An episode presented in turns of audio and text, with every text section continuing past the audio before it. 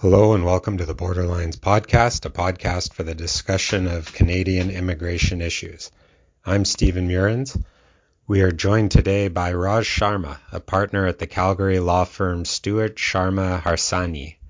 Raj previously appeared on Borderlines podcast episode 3 about marriage fraud, and I encourage you to listen to that episode if that's a topic that interests you. I think it was one of our uh, one of the most substantive discussions about marriage fraud and immigration that you will uh, find on the internet.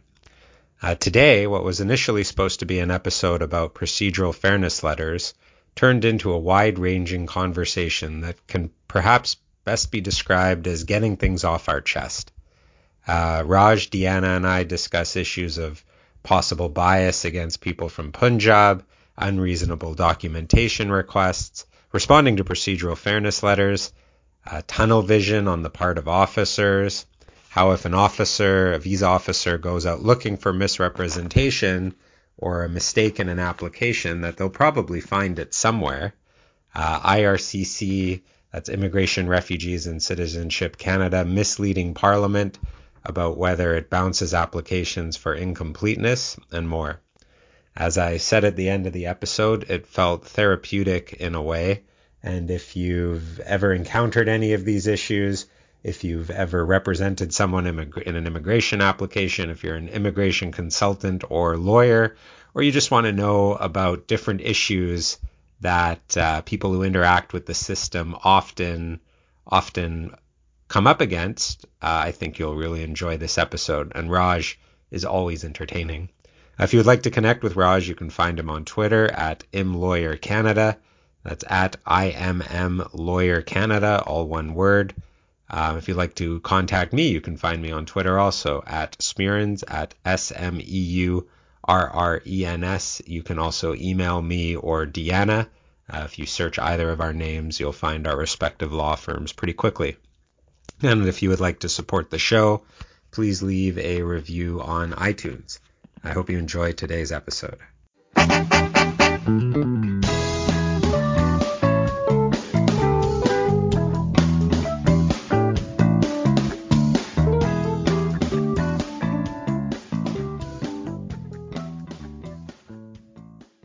Uh, well, first, thank Raj. Thanks for coming on.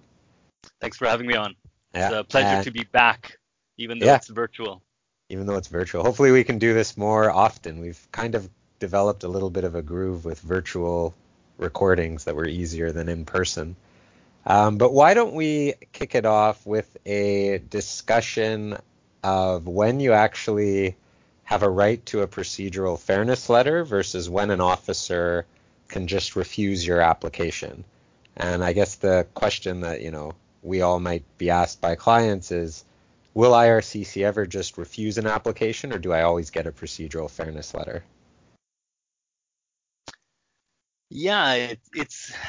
I think number one is that that procedural fairness letter is very, very important. So I think uh, people, again, the IRCC website always sorts of indicates that you don't need a lawyer um, to assist. And I think as soon as you get a procedural fairness letter, um, you have to be on guard and you have to do a good job in, in, in terms of responding to it.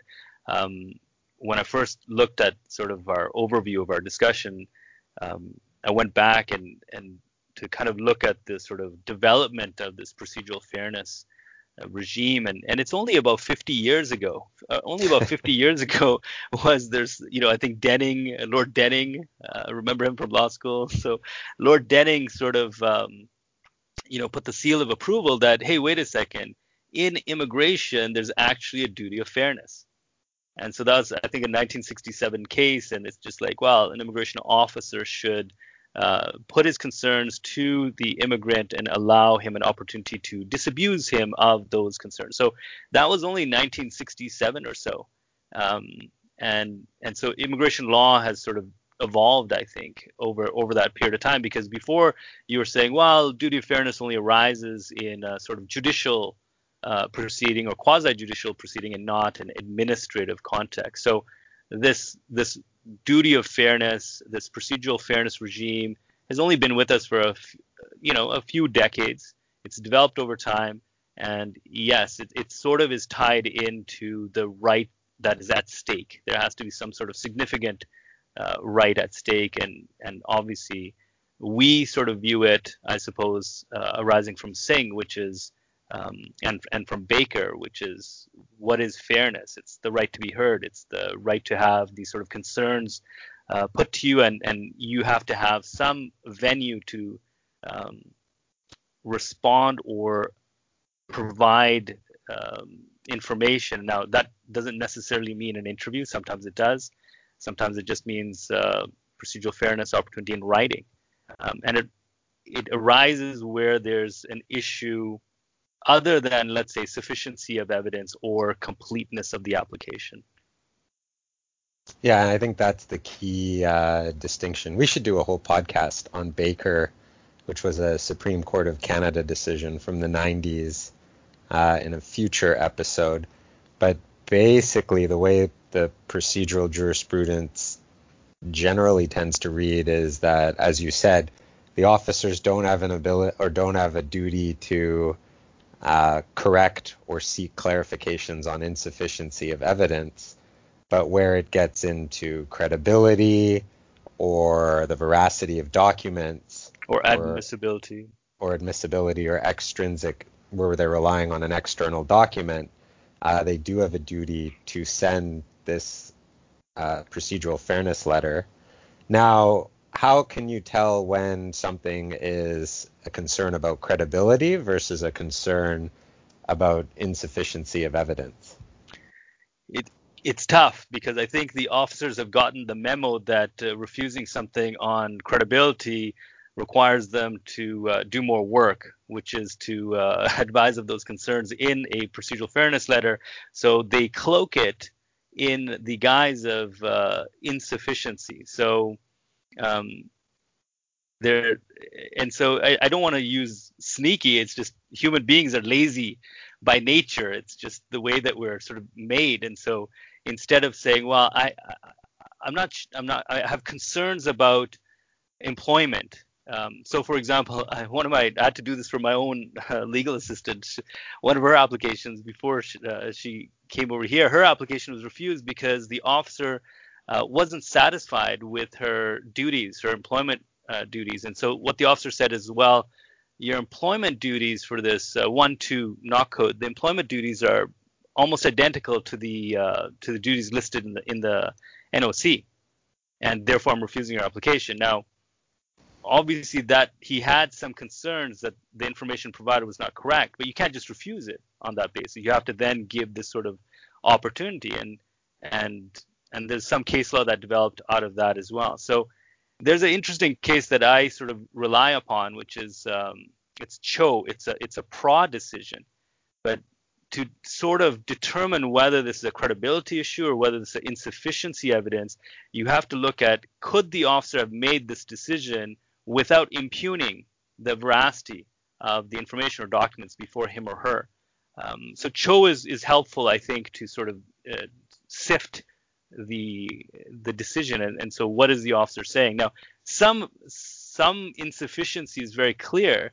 Um, the officer um, needs to determine uh, language proficiency, and and there's no um, there's no language proficiency test. Well, that's obviously the application is incomplete or the application the officer does not have sufficient information to determine eligibility or admissibility well there's no procedural fairness that arises from that mm-hmm.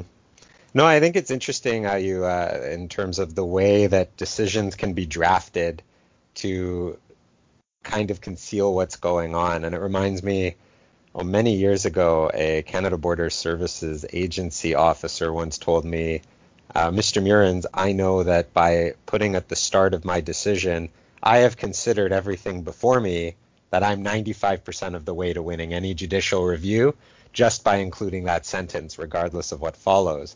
And there's a little bit of uh, you can see that some and often what appear to be boilerplate uh, notes in the IRCC decisions that just say, "I believe there is insufficient evidence," and then it becomes, like you said, a question of parsing through the actual decision and what was provided to say, well, is this is that really what went on here? Mm. I don't know if you two agree, but I do find that Vavilov has been helpful in that respect because I think just saying that all of the evidence has been considered doesn't necessarily go the distance unless they have specifically explained what about um, the evidence leads them to a feeling that there is inadequacy or that they have failed to make out the claim. And I'm finding that the, the, the courts are a little bit more receptive to that now than they once were. Yeah, uh, I've I, had a I few do. lawyers contact me, Deanna, about that episode that we did where we went through line by line parts of Vavilov, which I mean anyone who reads Vavilov could have done as well, but mm. that like the officer did uh, not consider evidence put forward. The officer did not consider internal guidance, and there's now this list of um, factors that they have to consider. Mm-hmm. I would agree with uh, Deanna as well. Uh, Vavilov is a positive step. That being said, in our world, and I guess some of the listeners uh, who are not uh, professionals in our world, there's different types of decisions, and the the the duty of fairness is flexible, so it kind of depend depends on the context. For sure. So where you have someone in Canada who's um, had a refugee proceeding or uh, any sort of tribunal decision, that's going to typically attract a high degree of this sort of duty. So the the decision maker, the officer or the decision maker, has a higher threshold to meet, and that's where Vavilov really comes in handy. Now, for decisions outside of Canada, this is a little bit more like the wild wild west. Most of the officers overseas know that the only review is federal court in Canada, which is expensive, and you need a lawyer in Canada. Um, mm-hmm. So the officers have a little bit more uh, scope, shall we say, and decisions overseas are in terms of a foreign national trying to enter Canada uh, again, the scope depends. Is it a PR application? Is it within the family class? Or is it just a visitor visa application? If someone's coming on a visitor visa application and officers are enjoined or required to process thousands of these things, how much onus or burden are we going to put on officer rendering TRV decisions? Not that much, because the system would grind to a hard, uh, halt if you expected the same threshold of fairness um, that you would on, for example, a tribunal within Canada. So the scope of the duty depends on the nature of the application, the the st- status of the individual applying, and the the sort of repercussions on mm-hmm. that individual in terms of the decision. So the duty of fairness for a decision rendered inside Canada against a permanent resident, for example, allegations of misrepresentation are going to be different than a foreign national facing allegations of misrepresentation seeking to enter as a visitor outside Canada. It's yeah. a really excellent point, but um, what I, have I've been doing a, a large number of federal court judicial review applications for outside Canada applicants. And I've been finding that my success rate is extraordinarily high since Vavilov. And I think the shame of it is that so few people are going to actually launch those challenges. But um, I can't think of one that hasn't been successful because I find the error rate in terms of officers not um, not turning their mind to um, whether or not it's credibility versus insufficiency, and so many of them being on the wrong side of that line. But um, as you say, the expense of making those kinds of applications is very high. And I think lawyers are still not recommending them because the standard um, is so high and because it's still so unknown and many of those cases are actually being settled but i think it's just the the the power dynamic is such that the visa officers keep getting to make these decisions repeatedly. And I think as, as as counsel, we do know that when we're dealing with applicants, say, you know, you're you're applying from Pakistan and you're wanting to make a visitor visa application, like there are things that we know as practitioners, these are going to be challenging applications to make, and that the, the degree of discretion afforded that visa officer is quite large, and the duty of fairness is considered to be on the low end of the spectrum. So there are real challenges there, I think.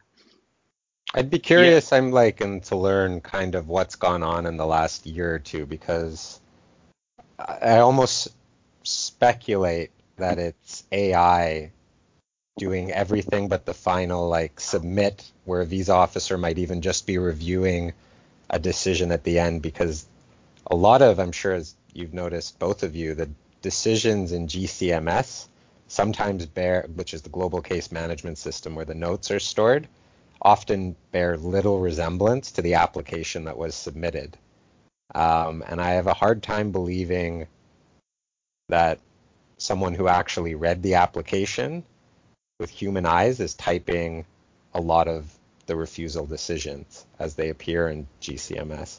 That's just speculation on my part because I can't think of, uh, I, I don't understand why else there are decisions that do bear so little resemblance to the application. Well, let's uh, let's modify Hanlon's razor. I think the Hanlon's razor is never ascribed to uh, malice, that which can be explained by incompetence. Let's let's modify that.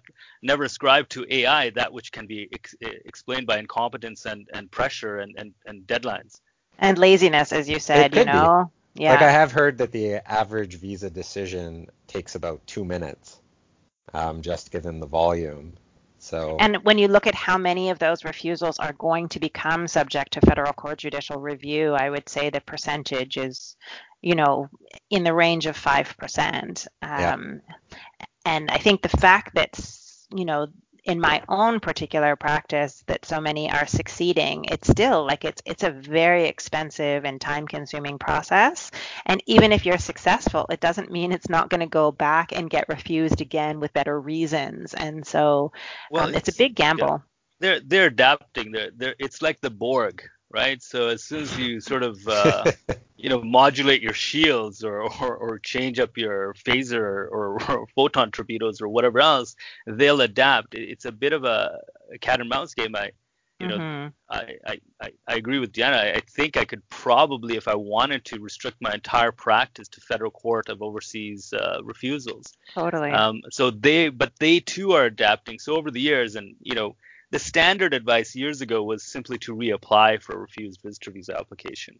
Um, and I only got into this probably about five or six years ago when I did the visitor visa application for my wife's uh, uncle, who's this mm. very, very successful, rich guy out of Rajasthan, India, who has, I think, about 350 employees.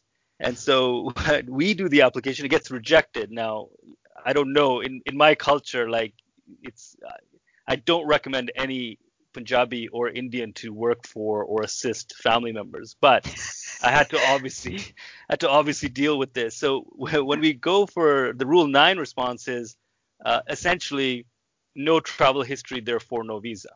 It was one sentence. And so yeah. I went to the federal court. I was so annoyed. And going to the federal court for a visitor visa refusal is like using a hammer to kill a mosquito. Yeah. Um, so when I went to federal court, I said, okay, and it literally was two paragraph uh, GR. I was like, okay, no travel history, therefore no visa, but no visa, therefore no travel history. Um, and and there was some other comments about you know India and the general economic situation for India versus Canada. I'm like, well, if we're based on this is a poor country or the general economic conditions are poor compared to Canada, then then restrict the Ambanis. There's more yeah. billionaires in India than there are in Canada. So if it's yeah. generalized, then no one's getting a visitor visa.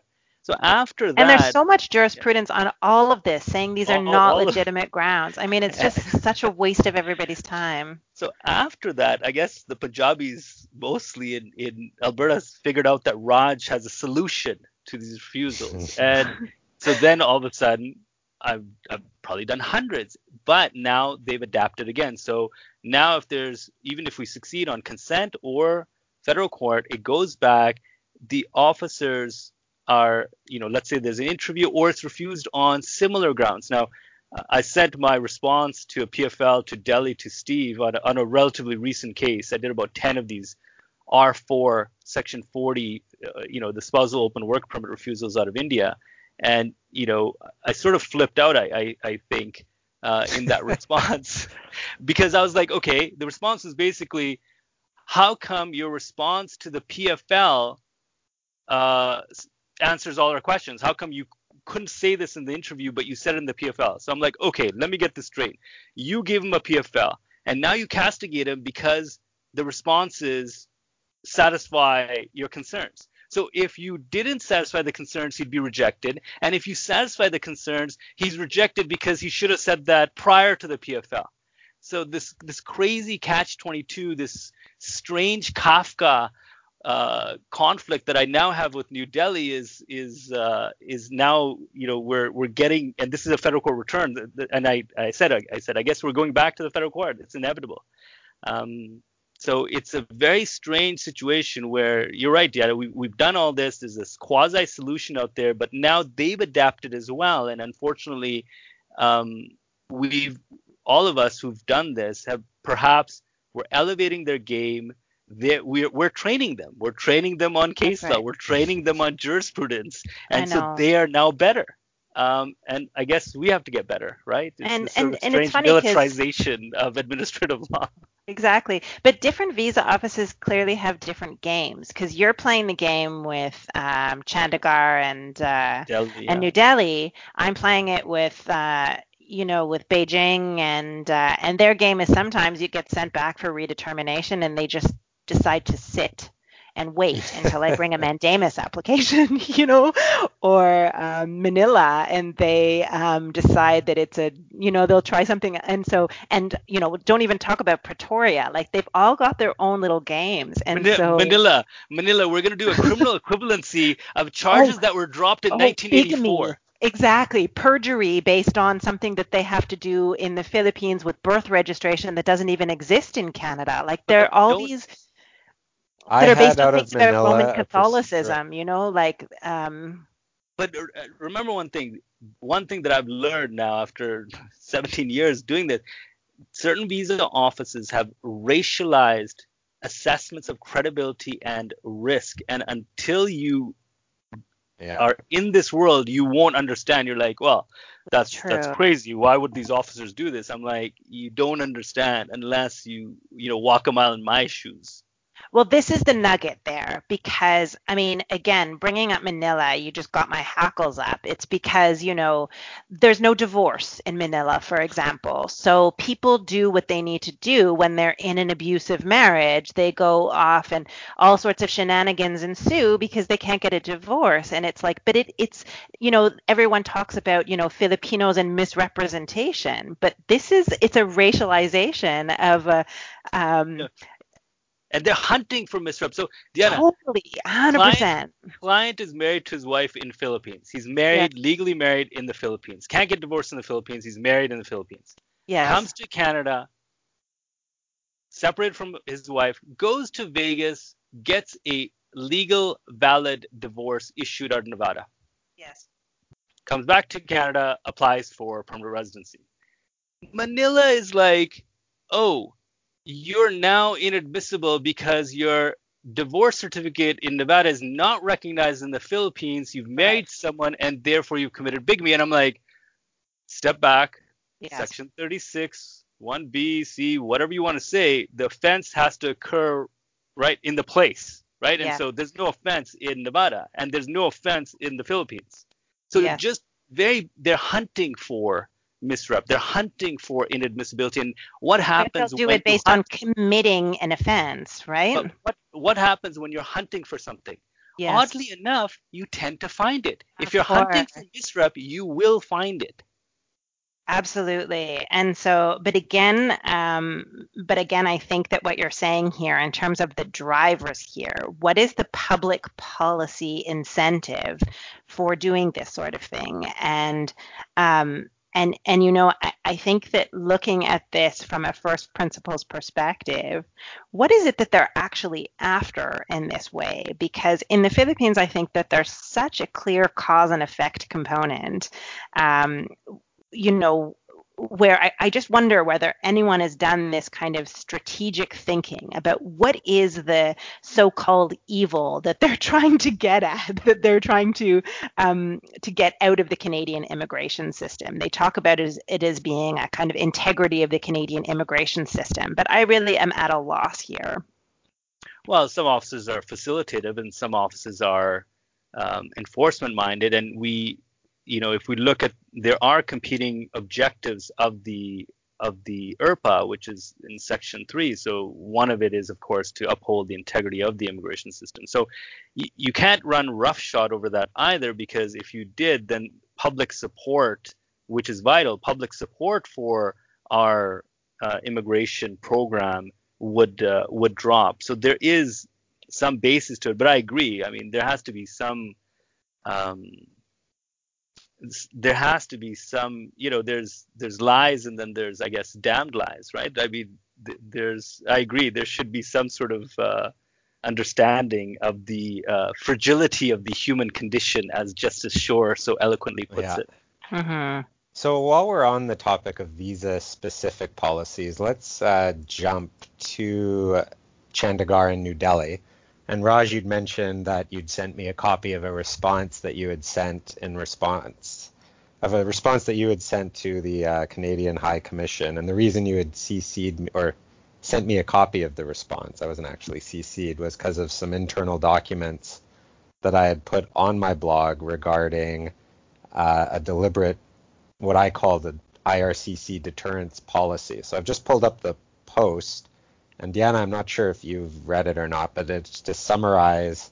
There's a series of emails that were released in which the first Secretary of Migration at the High Commission of Canada in New Delhi emailed a program officer to express concerns about what they believed was an increase in fraud, um, citing different stats amongst work, open spousal work permit applicants and the at least as far as these emails said, the Canadian uh, visa offices in New Delhi uh, quote support the application of A40, which is misrepresentation, in R4 refusals, so genuineness cases involving open, open spousal work permits.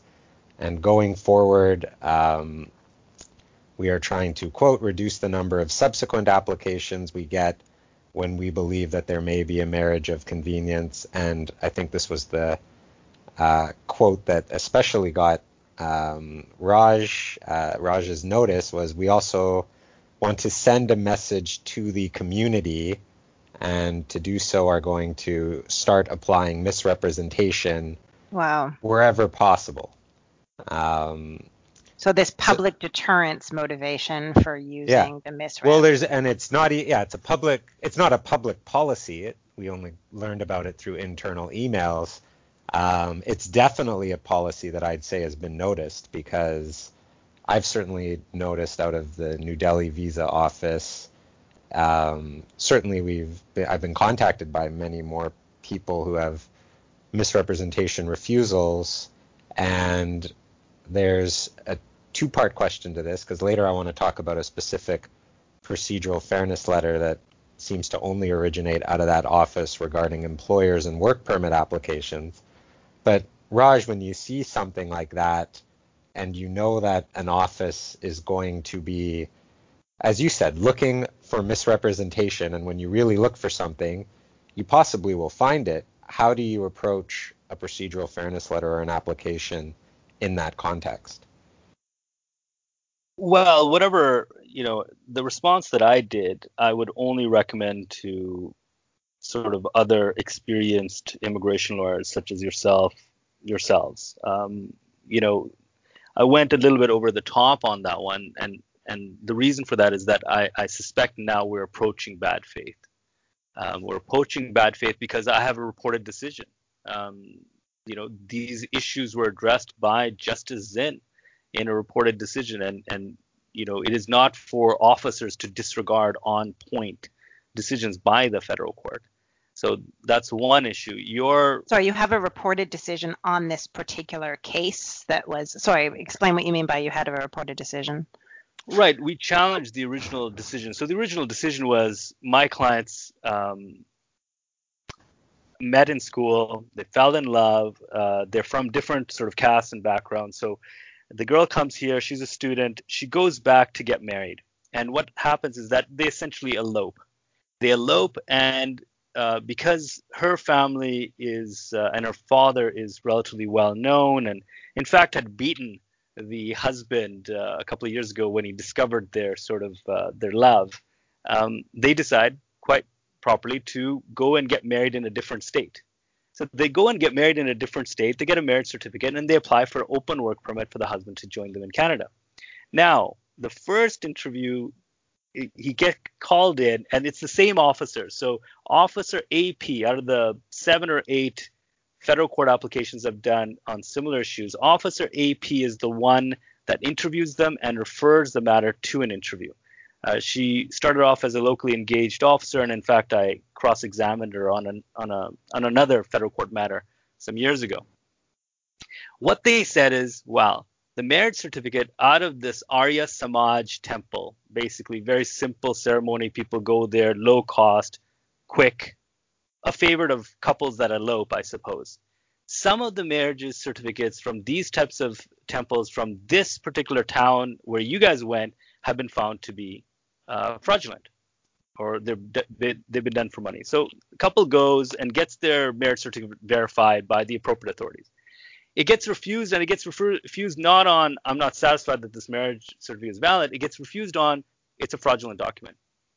So there's the misrep, and that's a five-year ban. And why that's important is that if the husband is denied on misrep, that means the the student that's in Canada that's here on a postgrad work permit, perhaps she too is inadmissible for misrepresentation for five years, and her PR will probably be waylaid.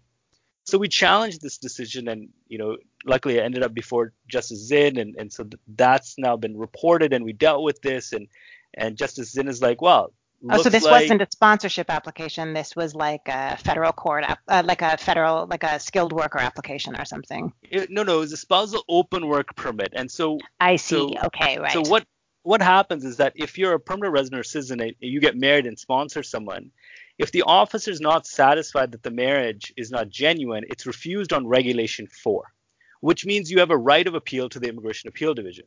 Now, on these students that are trying to bring their husbands over, it gets refused. We're like, oh, we don't think it's a genuine marriage, which is the wording of Regulation 4.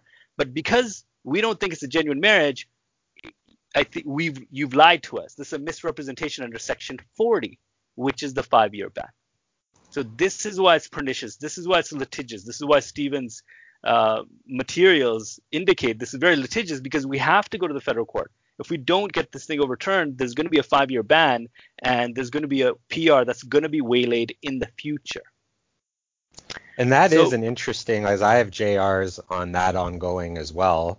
Um, where the status of them is who knows because of COVID and everything, and the federal court is delayed if justice doesn't consent. But it's this issue of when does insufficiency of evidence become misrepresentation? Yeah. And in their case, um, I'm not sure how many work permits you do through uh, uh, Chandigarh and New Delhi, and that JR wasn't actually my application, but I have since on subsequent applications gotten uh, a procedural fairness letter, and I've seen on the list serve of lawyers, uh, immigration lawyers, the Canadian Bar Association list serve, that this appears to be a common request. And I even did a uh, access to information request to try to figure out what gave rise to this concern, and there's nothing. It just seems like it's a standard request in a work permit application. So what they are asking a work permit applicant is first they say please send this to your employer and the employer is asked, what steps will you take to ensure visa compliance, which is sort of weird, but fine. We were, as a joke, going to be like, we'll seize his passport. I don't know what you want us to do. Um, but then the other questions provide a description of your business, provide your business registration, provide your most recent unaudited financial statements, Canada Revenue Notice of Assessment for the last three years, an org chart of your business listing the job titles and name of all employees, evidence that you have been paying employment insurance premiums, a list of your major customers, including supporting Whoa. materials such as sales contracts and accounts receivable, a list of your major suppliers, including supporting materials such as purchase contracts and accounts payable, copy of your business lease, and website of the company. So, right. so what you seeing, get what, yeah. is, what is the employee? A work yeah. permit applicant. And in the case that we're JRing, it was a long haul truck driver who the Canadian employer obviously didn't want to provide their employee with all of these documents. It's not even their employee, somebody who hasn't even started yet. Um, and then in terms of the looking for misrep, they discovered that in one of the financial statements, they couldn't, they basically determined, based on a financial statement that was two years old, that the amount of money that the company had earned was less than the salary that would be paid to the foreign national. Therefore, they couldn't pay the foreign national. Therefore, the company had committed misrep.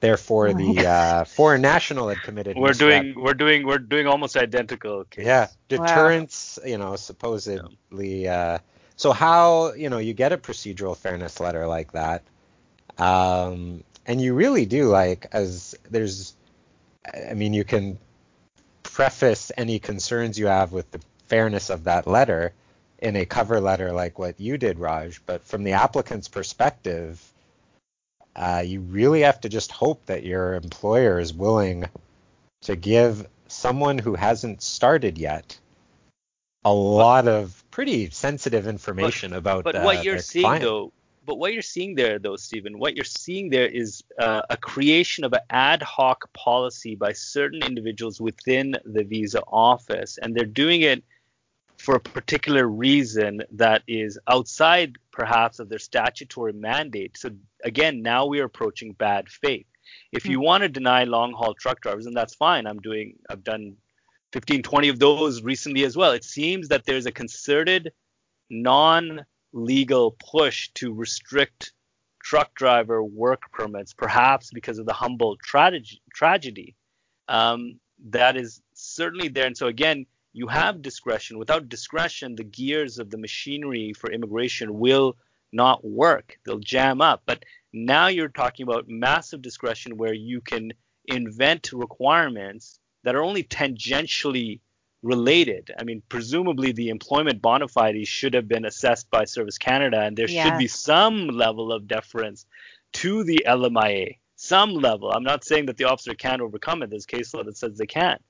But this is the concern. And so now, on my case, we've succeeded with Justice Zinn. It's gone. Justice Zinn has said that the response addresses every concern raised. The outcome appears to be contrary to the evidence before the decision maker. Now it's gone back, and the officers are now going back down the same path. And so that's when the over the top response came in, which is okay. According to the materials on Mr. Meurrens' blog, which he gained through uh, access to information requests, it appears that you are targeting specific communities in India. I would note right. that all of my JRs, and I gave a table of all of them and the outcomes. I said I note all of them are Punjabi, and in fact, all of them belong to the Sikh religion. Right. right? We're, there is a weird not, racial component we are not when you seeing... have a visa office adopting a policy of we're going to find misrep everywhere, but it's only in one visa office. There's a strange. I don't see. I don't see any. I don't see any refusals for Tamils. I don't see any refusals out of Andhra. I don't see any refusals out of Goa. All I see is Punjab, which can fit between Calgary and Edmonton, is constitutes 100% of the refusals that I'm JRing. Um, and so th- with that, the, but the misrep, they're going that extra step. They they could have just said, look, I'm not satisfied, therefore I'm refusing it on section 16 or 20, right? They could have done that. Instead, they go that extra, you know, I said officers are lazy at times or sneaky or lazy. Here, they're taking the extra step. We're going to interview them and we're going to make a finding of section 40 when they don't need to. And they're doing it on purpose to dis- stop repeat applications. And they're doing it to send a message to a certain community. And that community happens to be Punjabi and more specifically Sikh.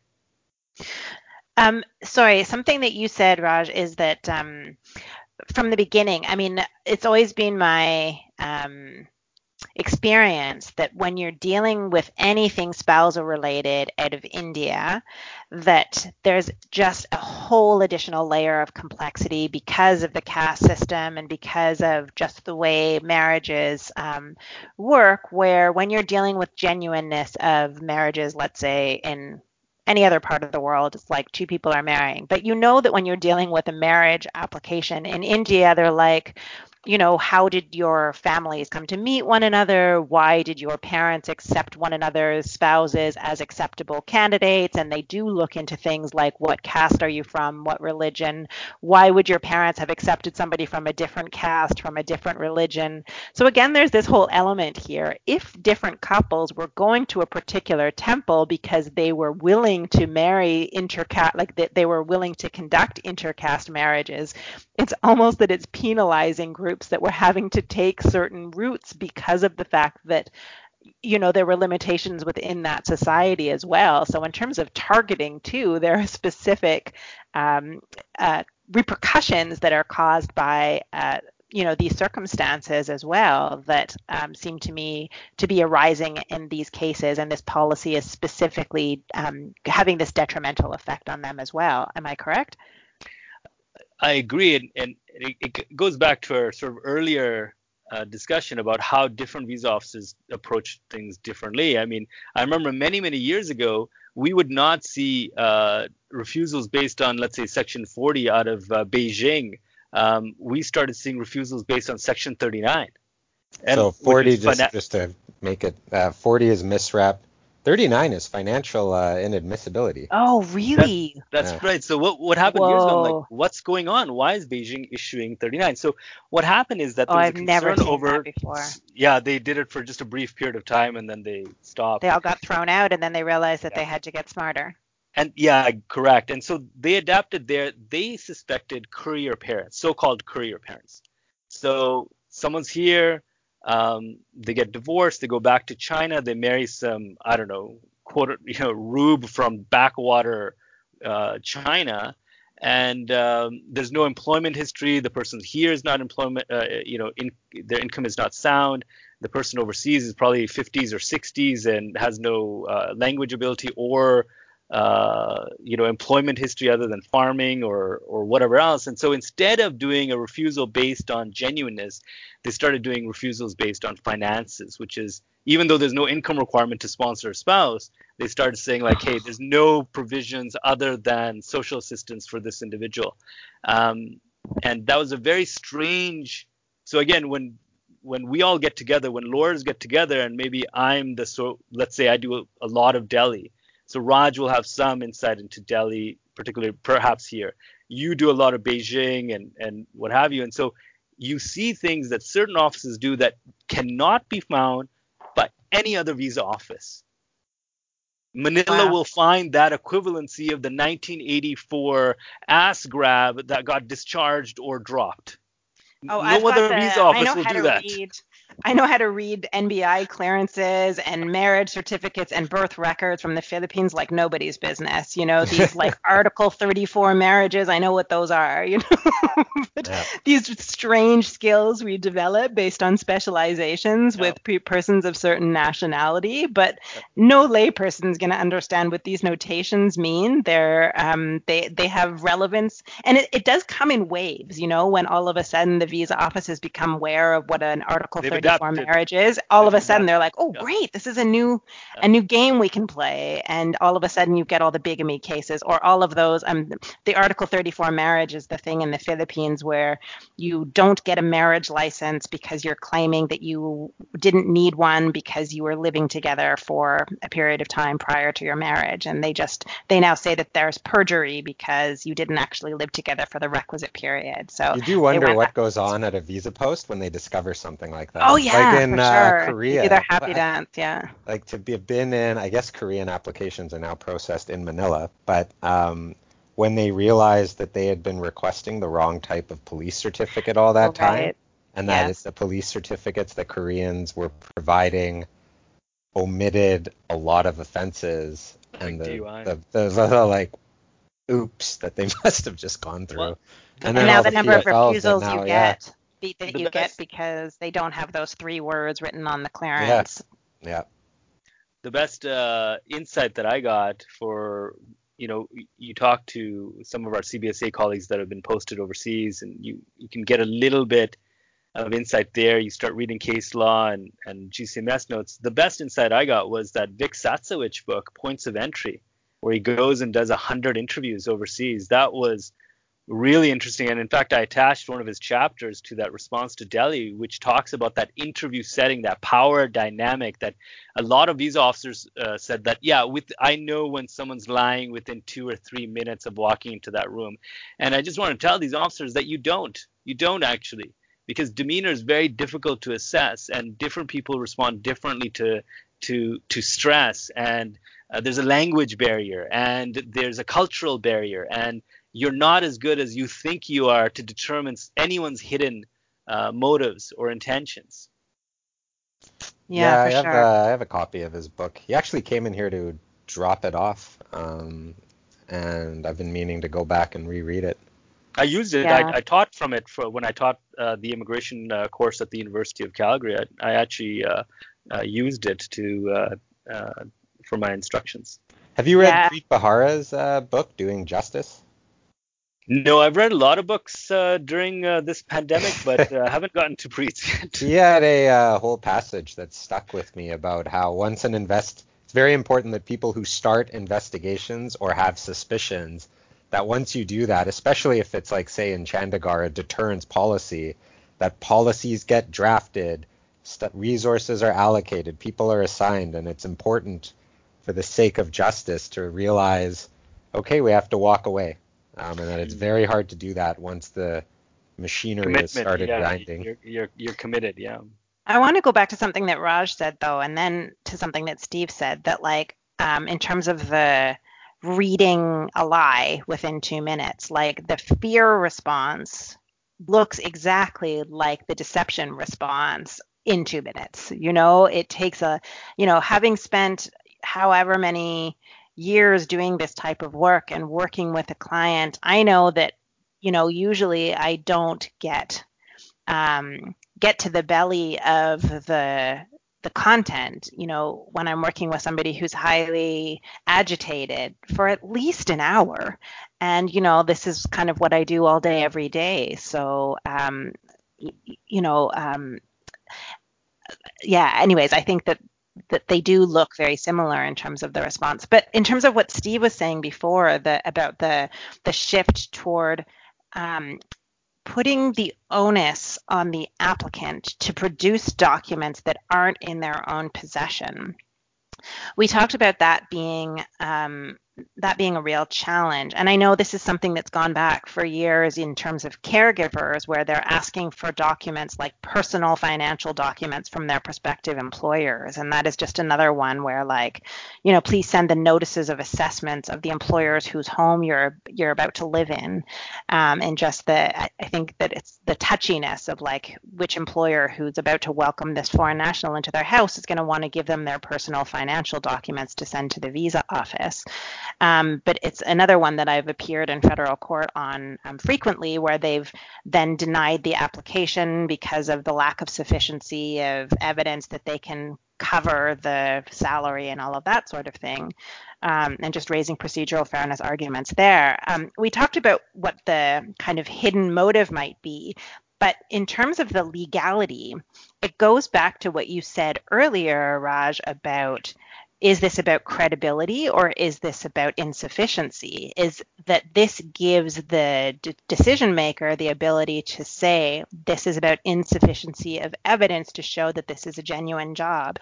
And I know this argument that you're talking about that they say, well, we do have the authority to assess whether or not this is a genuine job. And I know that there was an LMIA approval there, but still, we do have the authority.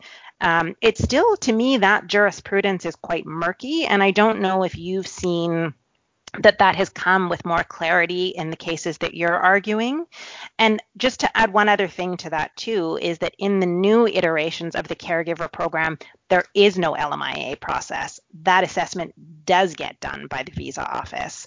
And so I see more challenges there. They have actually taken out the LMIA and the assessment of the genuineness of the job does get done by the visa office. And so as far as I know, none of those cases have been decided yet, but I've got a real fear about the officer deciding the genuineness of the job and, you know, like, and whether or not the person's a qualified worker um, when I'm sure they're going to be requesting documents that that worker can't possibly be in possession of. Although it'll be in Edmonton, I think, for the caregivers now. Or are they still gonna? Anyway, that's a tangential issue to the question. We don't know because we haven't seen any of them get decided. Yeah, the jurisprudence that I've seen has been because um, the well, the first thing I did with uh, that procedural fairness was think, well, how can they even ask this? The LMIA is there, but the jurisprudence is that officers can revisit what was done in the LMIA. Well, it's not even what was done; they can just go beyond kind of the scope of uh, what, like it can ask for additional documents, like a hearing de novo. You can almost treat it. They don't just review. They don't review whether the LMIA was reasonable, but they could look at new documents to determine because they do have to be satisfied that it is genuine. Yeah. Um, There's, yeah, I think, yeah, there's a subterranean sort of level of decision making that we'll simply never be privy to. Um, locally engaged staff or or decisions to uh, refer to an interview or to escalate, um, you know, you'll put a sticky note on a file, which will never end up, for example, on those GCMS notes. Don't get Steve Um, started on sticky notes. He goes there's- off on this. There's there's other again there's um, there was a glut of uh, caregivers from Chandigarh for a couple of years, and so all of a sudden it was taking 20 plus months to get an interview. So I remember. there there are ways that uh, an office can execute again non-statutory, non-legal sort of policy, quote unquote policy objectives, um, which are not amenable to judicial review.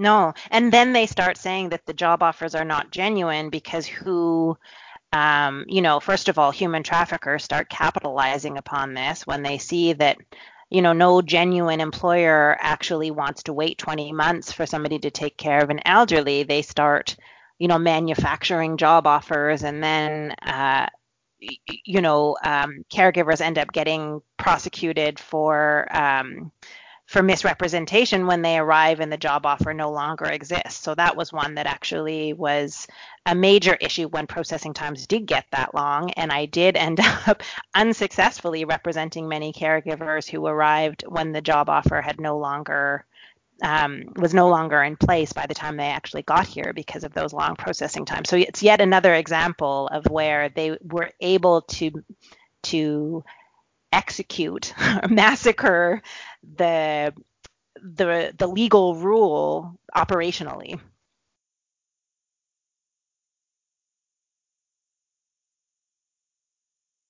Yeah, that's an interesting uh, that it took us so long to process the application that we don't believe that the job is real because no employer would be willing to wait.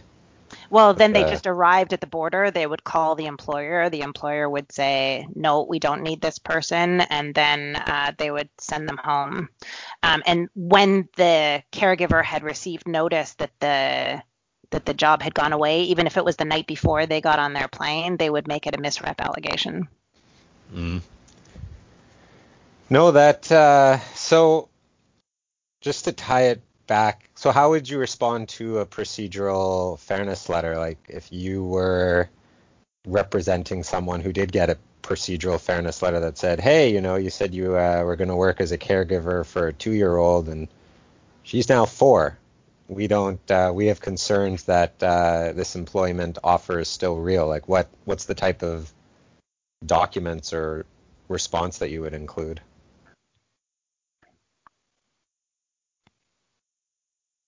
Are you asking me or Raj? Uh, you or Oh, both. me. Um, well, I mean, if uh, the standard thing I would do is try and go back to the employer and see whether or not they were still intending to support the job offer, and if so, why they needed a caregiver for their four-year-old, and details about what the intention was in terms of before and after care, and and, and that sort of thing. That would be the straightforward way of doing it. It's more challenging if the employer has decided they no longer require that person on a full-time basis, and then it would be a whole thing of trying to scramble and see if I could get a new LMIA in place, and then um, put it forward to um, IRCC and say the reason for the delay was yours and not ours, um, and so you have to accommodate this change of employment because uh, the delay is on you. Yeah. Um, and I've done both things. And a more recent um, question that I come across is you get a procedural fairness letter, say, that says, we don't have enough sat proof that you're cohabiting. Uh, we don't have enough proof mm. that, I don't know, you worked for a year in this job. Please respond within 30 days, providing as much information as you can within two megabytes or within four megabytes. Yeah. So how do you deal because I, I remember before I sent a box once of proof that someone was in a uh, common law relationship after a procedural fairness letter, and I have sent like, do you let file size dictate your response, or do you just wind up sending this is case specific inquiry one out of seven, uploading uh, documents? Well, I think I think it depends because you know, it's it's like that Tolstoy quote from Anna Karenin, right? All all happy families are happy or alike in their happiness, and all unhappy families are are unhappy for sort of different reasons. Each procedural fairness case depends on the nature of the concerns, the ostensible concerns of the officer. Um, many times you would want to do an access to information request and, and get further details. There's some good you know some good case law from you know Justice Diner in, in Toki, I believe. Um, take your time. If you need an extension, get an extension. If you need to, if you're a little bit confused, ask for a more detailed procedural fairness letter. You know, sure. you you know, I got a some kind of procedural fairness letter from my client in Hungary. They're like, oh, we have some concerns regarding your inadmissibility under Section 36.1b. Uh, you have 30 days to give us a response. I'm like, well, you got to tell me What's the nature of the criminality? Uh, we, how do I do a procedural fairness letter if I don't know how to do an equivalency or who's saying what? And right, so I think you use Justice Diner's decision in Toki. You ask for a very detailed procedural fairness letter. You ask for an extension of time if necessary. You get an access to information request, perhaps, and and kind of go from there. And and then you know I, I don't I don't necessarily subscribe to the file size theory, I, I, subscribe to the theory that it should decisively address every point of the procedural fairness letter. Um, you know, think carefully. What what is the officer trying to achieve here? This, if something seems odd to you, it may be that there's a sort of uh, some other unstated hidden agenda here. Are they um, many times again? In terms of procedural fairness, uh, many times do you need to engage in this regime? If you think something's weird is about to happen or something bad is going to happen or something that you can't fix might happen, maybe you can withdraw this thing.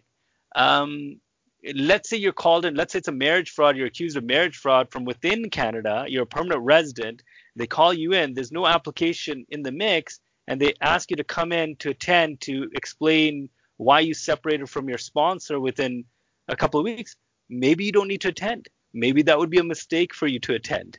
Uh, maybe it's better that if they don't got anything, let it go to the immigration division and where they bear the uh, onus of establishing the case. So the answer as to how you respond to a procedural fairness letter is the unsatisfying answer of it depends. It depends on the nature of the PFL, depends on the nature of the inadmissibility, depends on the status, depends where you're at, depends on the risk uh, that hmm. you're facing, depends on the alternatives that you may have. Uh, but each time you have a procedural fairness letter, there is some element of risk there. And too often we're called upon after there's been a response, an inadequate response to the PFL by some ghost mm-hmm. consultant out of India or wherever else, and then they come to us to, with a refusal, and then they expect us to work our magic at the federal court. Well, the federal court is going to really look at what the response was to the procedural fairness letter. So if we've done it from A to Z, we've got a decent shot, a very good shot perhaps at federal court. If mm-hmm. we get in, and the later we get involved, you know, it's it's inversely proportionate to the to the success, I think. Yeah. Yeah. And I think people just don't realize that you can't add anything new at federal court. Like your the record is sealed, and so um, and so that that uh, that really does tie our hands so much. And I really appreciate this comment too, Raj, that like uh, a lot of the time the PFL it's really just a fishing expedition, and so um, just honing your reply to um, to to not respond to a fishing expedition because if you answer with three razor sharp documents and not with 40, um, then they don't have more material to work with and you've just responded to their specific request. And I'm not obviously not talking about you know failing to disclose uh, information that's relevant or material but just in terms of um, you know if you if you are aware that they're trying to make a mountain out of a molehill then i think you you want to be very precise in what you're putting forward.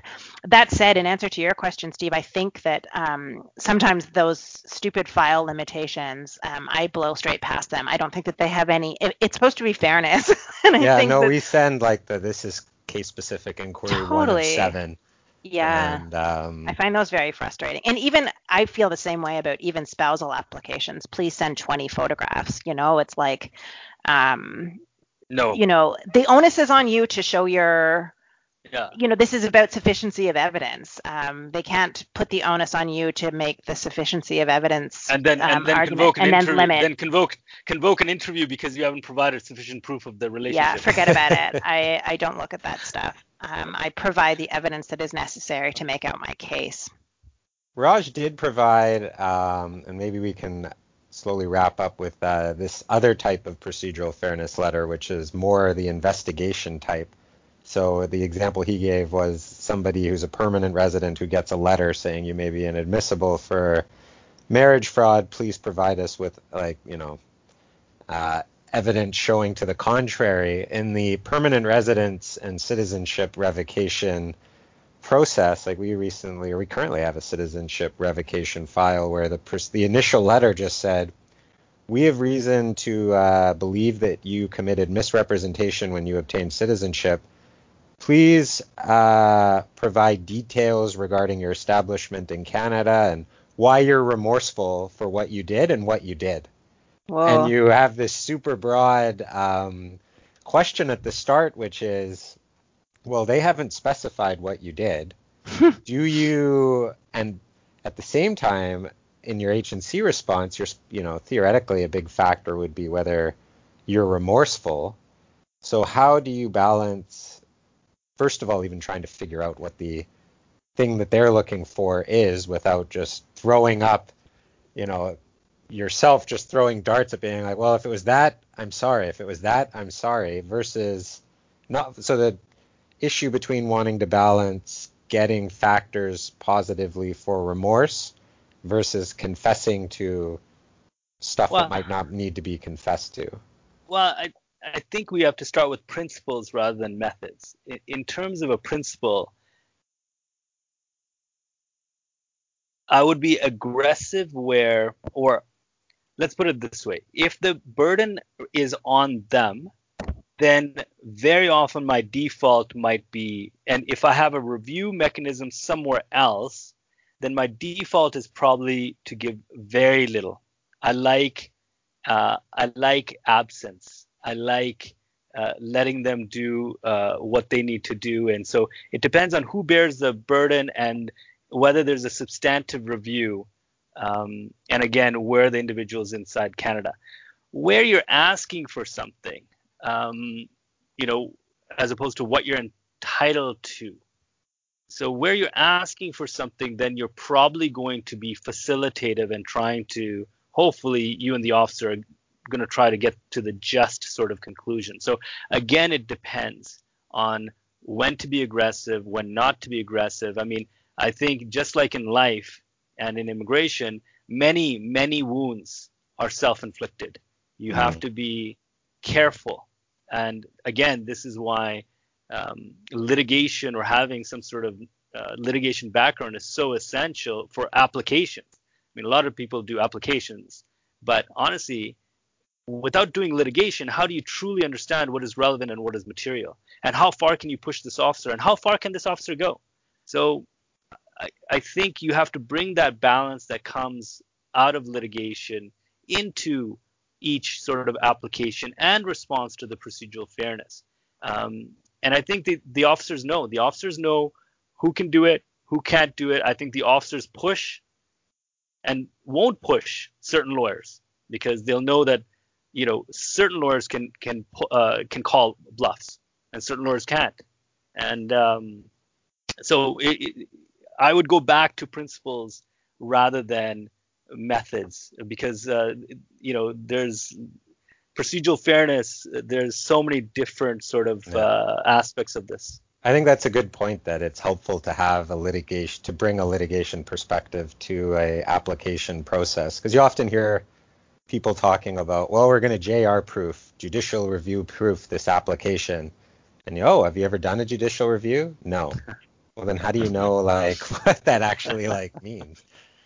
Um, Trying to judicially review an application might just cause the uh, the the contrary, right? Like, you, yeah, you have to be careful. That's that's one thing that I've sort of learned is that you must think before you do something. Don't don't do something just for the sake of doing something. Just think carefully and consider first order repercussions, second order repercussions, third order repercussions. Yeah. No, that's a good. Uh... Many many times we succeed out of Delhi lately. Um, many many times I've withdrawn the uh, application because I do not want to jeopardize the PR application later on. So many many times, uh, you know, again you withdraw, and uh, you know are you talking I, about like a fa- work permit application when there's a PR application in process, or or could be in process, yeah. and they you know already see what's happening. The, the Fabian strategy, right? The the famous Roman uh, general. He's he's he's handling this uh, this guy from Carthage, and he's like, look, this guy's a deadly general. Let's just withdraw. He has no siege engines. Let's just withdraw, withdraw, withdraw. Many times you would withdraw, um, and instead of engaging. And this because you see them going down the path of a misrepresentation allegation. Wow, that's really harsh. Yeah, it's... Hi, this is depressing.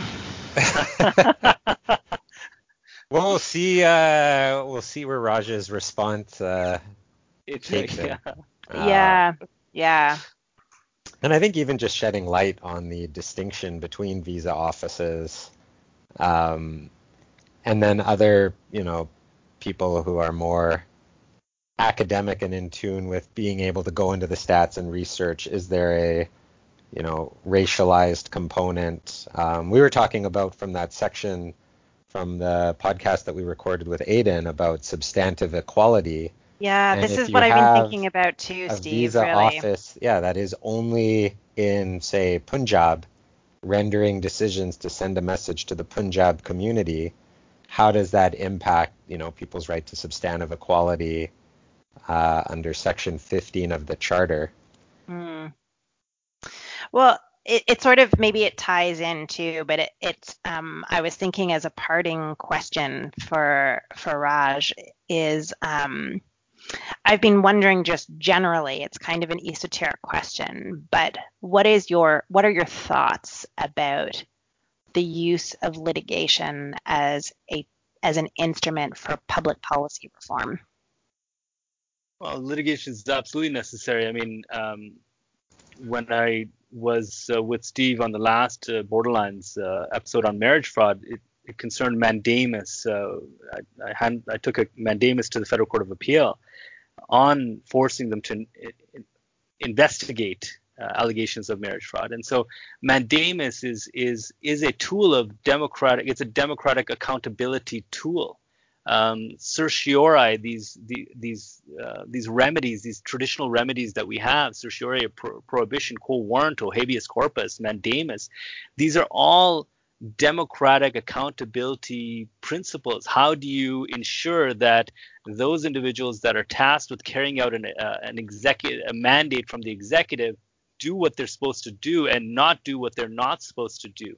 Um, litigation's it. The federal court is it. Unfortunately, again, you know, my earlier point, federal court is like using a hammer to kill a mosquito.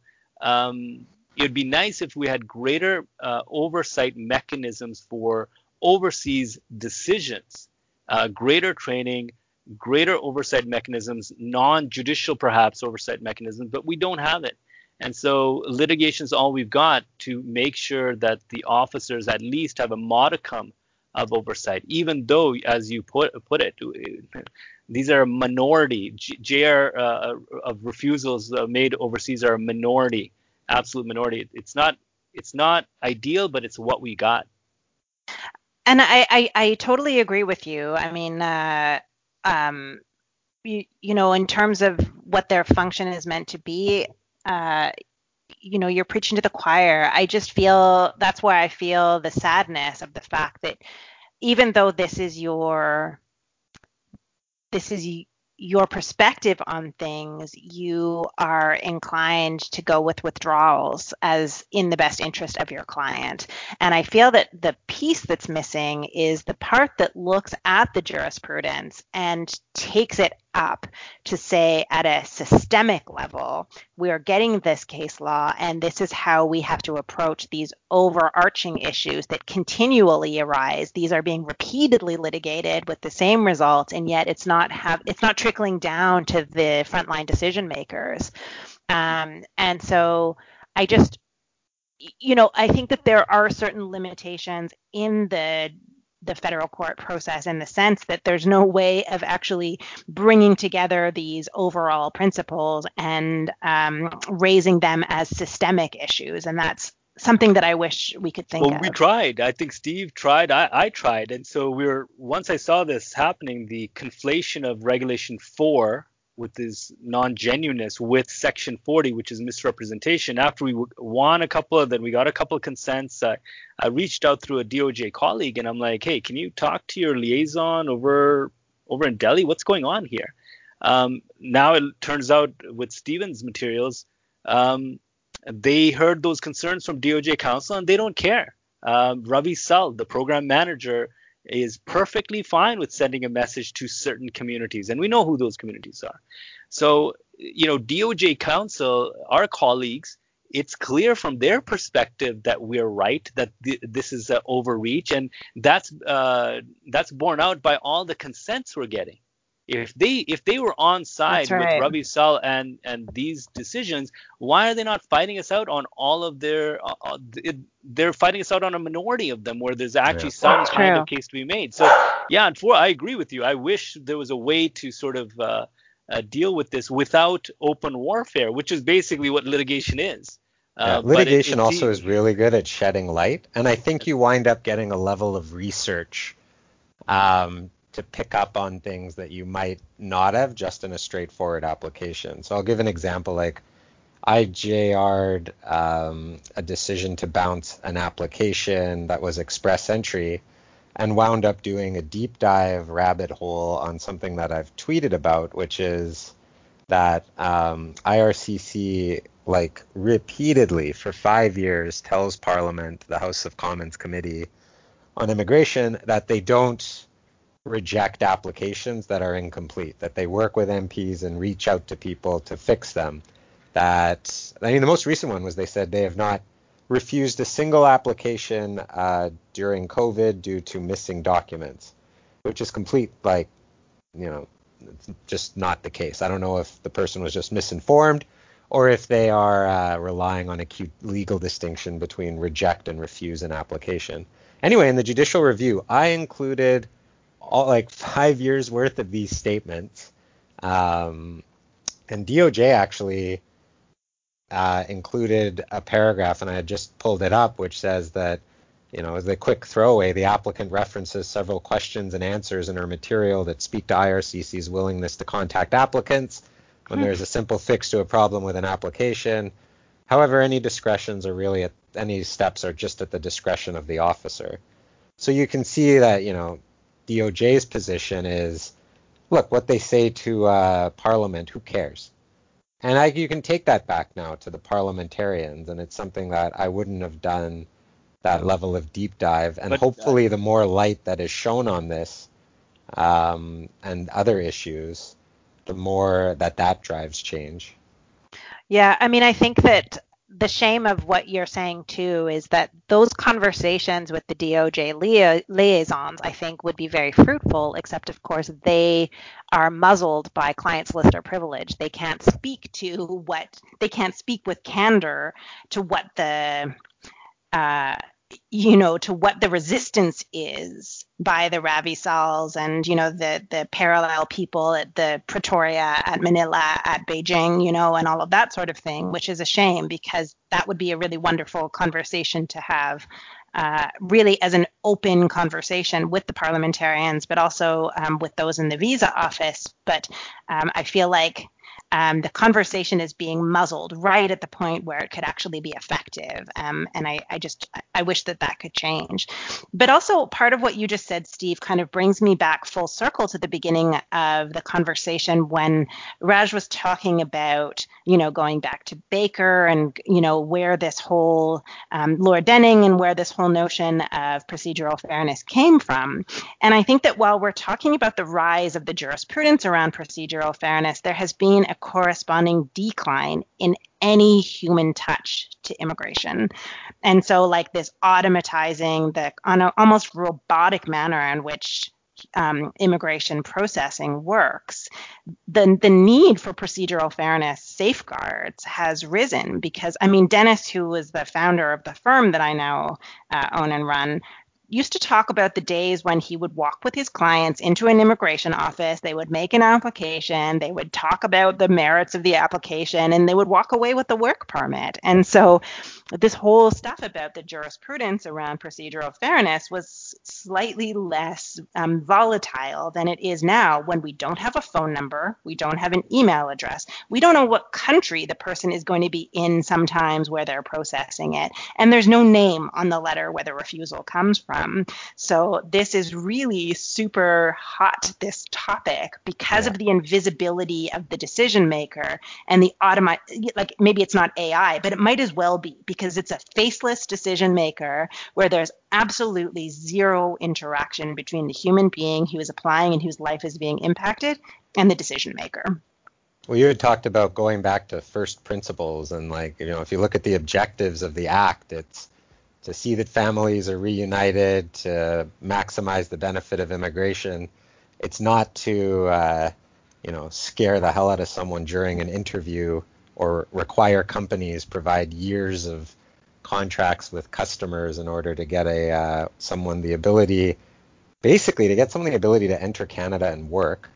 Um, and I just feel like a lot of the if we go back to the objectives of the act and if all of these resources were just that are spent on these minutia and the minutia I think is the word I'll stick with were just redirected to the objectives of the act the system would just function a lot more efficiently and not for really sure. lose anything yeah, and I really do question the like, well, this is for the efficiency of the process. You know, I the, you know, when they said that the completeness screening process was being done with the objective of reducing the time wastage, I really wonder, you know, when it was Dennis and his client walking into the visa office with their documents, was that more time consuming? Like, uh, you know, um, I would love to see the metrics on that personally.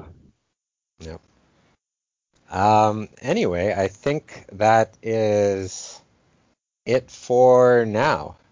Um, unless you have uh, any last thoughts on procedural fairness or Delhi. I feel like any thought could turn into five minutes of just uh, pounding the table about systemic injustices and uh, negative experiences um, no, that applicants I, are having. Yeah. No, I think those. Uh, I really enjoyed that. I, I think I learned uh, something as well. So thanks for having me therapeutic. on. Therapeutic. I suppose. But uh, yeah. yeah, here's Saved hoping for here's hoping for you know 2021 to be uh, a better year than 2020. Happy New Year to you both, and uh, and uh, looking forward to seeing you guys in person one of these days. Wouldn't that be nice? Oh, if only. Yeah. yeah. All right. Talk soon. Take care. All. Take care. Bye. Yeah. Bye bye.